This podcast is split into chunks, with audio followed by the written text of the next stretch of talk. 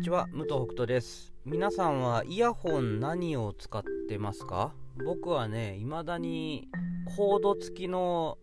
イヤホンを使ってましてエアーポッドとかねああいう感じのを使ってないんですけども、まあ、よくね落っことしちゃうとかなんかどっか行っちゃうとかねあの充電しなきゃいけないとかまあいろんなあの、まあ、デメリットみたいなことを聞いたりもするんですが僕はまあそれは全然デメリットじゃなくてですね僕が唯一気にしてるのはお前まだそんなこと言ってんのかと言われるかもしれないんですが電磁波です。どうなってるのでしょうか。あの探してもっていうか調べてもなんかよくわかんないというかそれに触れてることが何にもなさすぎてあのそんなの気にするようなことじゃないぐらい進化してるのかみんながただ気にしてないことなのかちょっとそれすらもわからないんですけども、まあ、自分がねなんかすごく電磁波のことを一時期調べた時があったりとかあと頭痛持ちなんですよねものすごい。だからこう頭の周りに機械があるとなんかすごく嫌なんですよ。で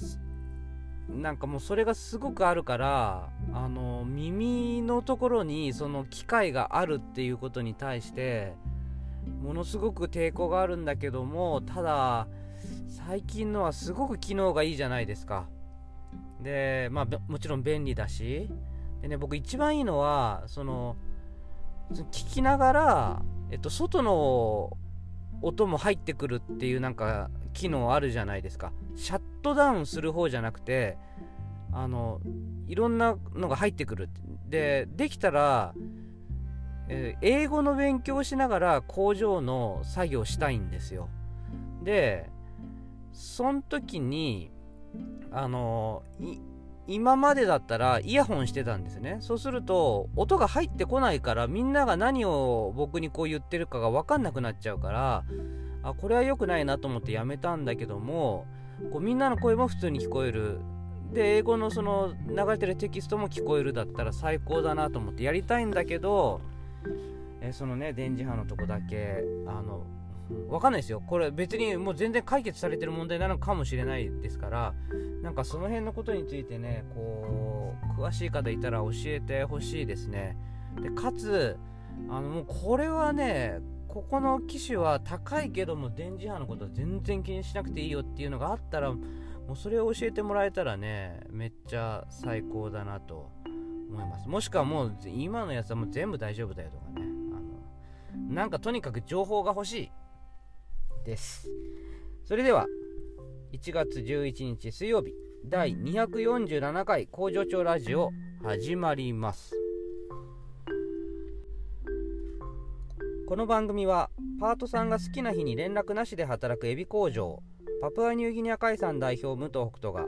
争わない組織づくりについて平日毎日お届けしております、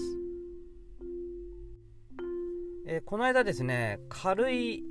えー、相談というか質問というかいただいたんですけども、えー、面談が大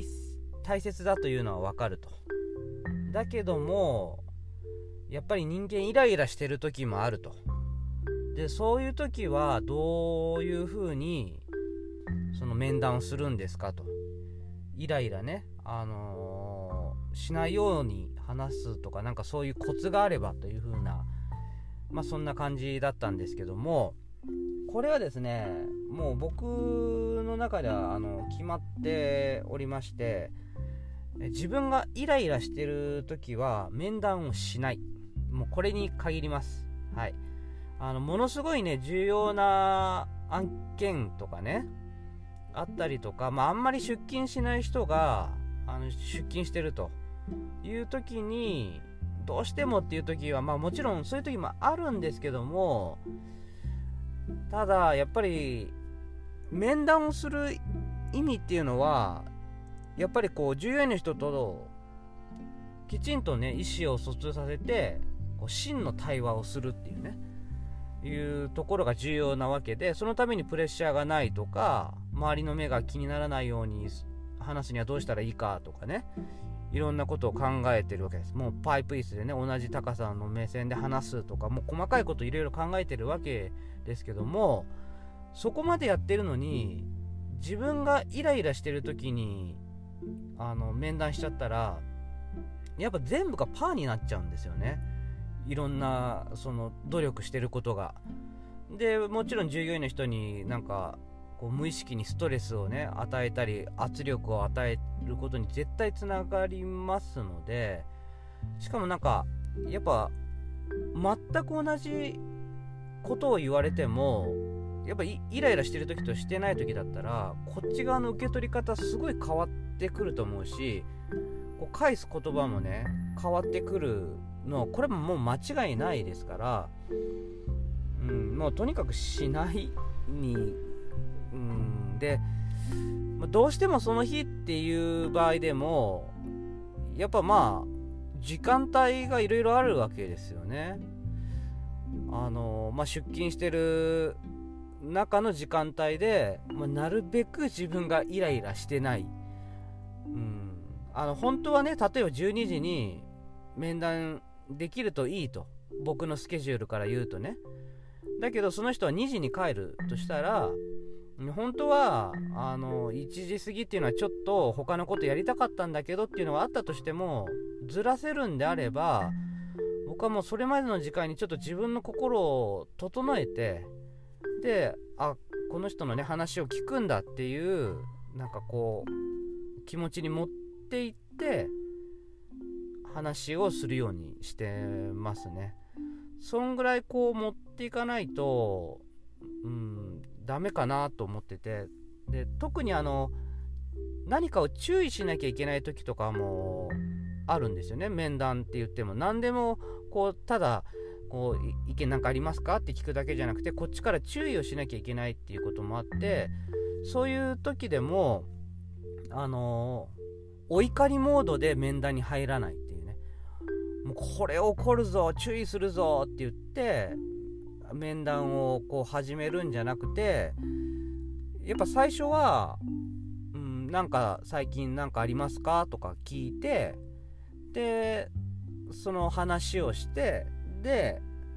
まあ、その中で、まあ、注意することにつながってくればあそういえばって言ってあのそこに注意することにつながるとやっぱり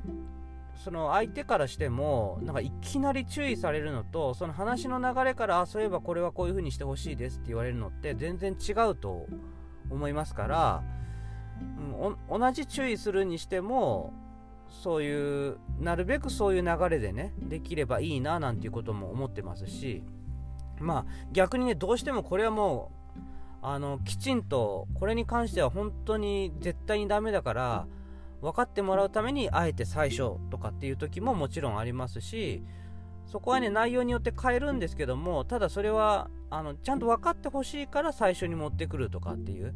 なんかすごい強く言って圧力をかけることでこれを絶対守らせるために最初にガツンと言うんだみたいなことではなくて、うん、あの重要度が高くて、うん、みたいな感じかな、うん、でどうしようかなって考えた時に、うん、その方法を一つ一つ選んでいくみたいなあの感じでやっております。なのでねまあストレスある時はまあ、ストレスを感じてるタイミングでは面談をしない。一日の中でもね自分の流れあると思いますので。で面談をするときはなるべく自分がそのストレスが少しでもねいろんなことをもうどんなことに対するストレスでもなるべく軽減していってフラットな状態で面談をするっていうね努力は必要なのかなと思います。それでは最後に本日の出勤人数の報告です。パート3、社会保険加入4名中3名、未加入18名中、え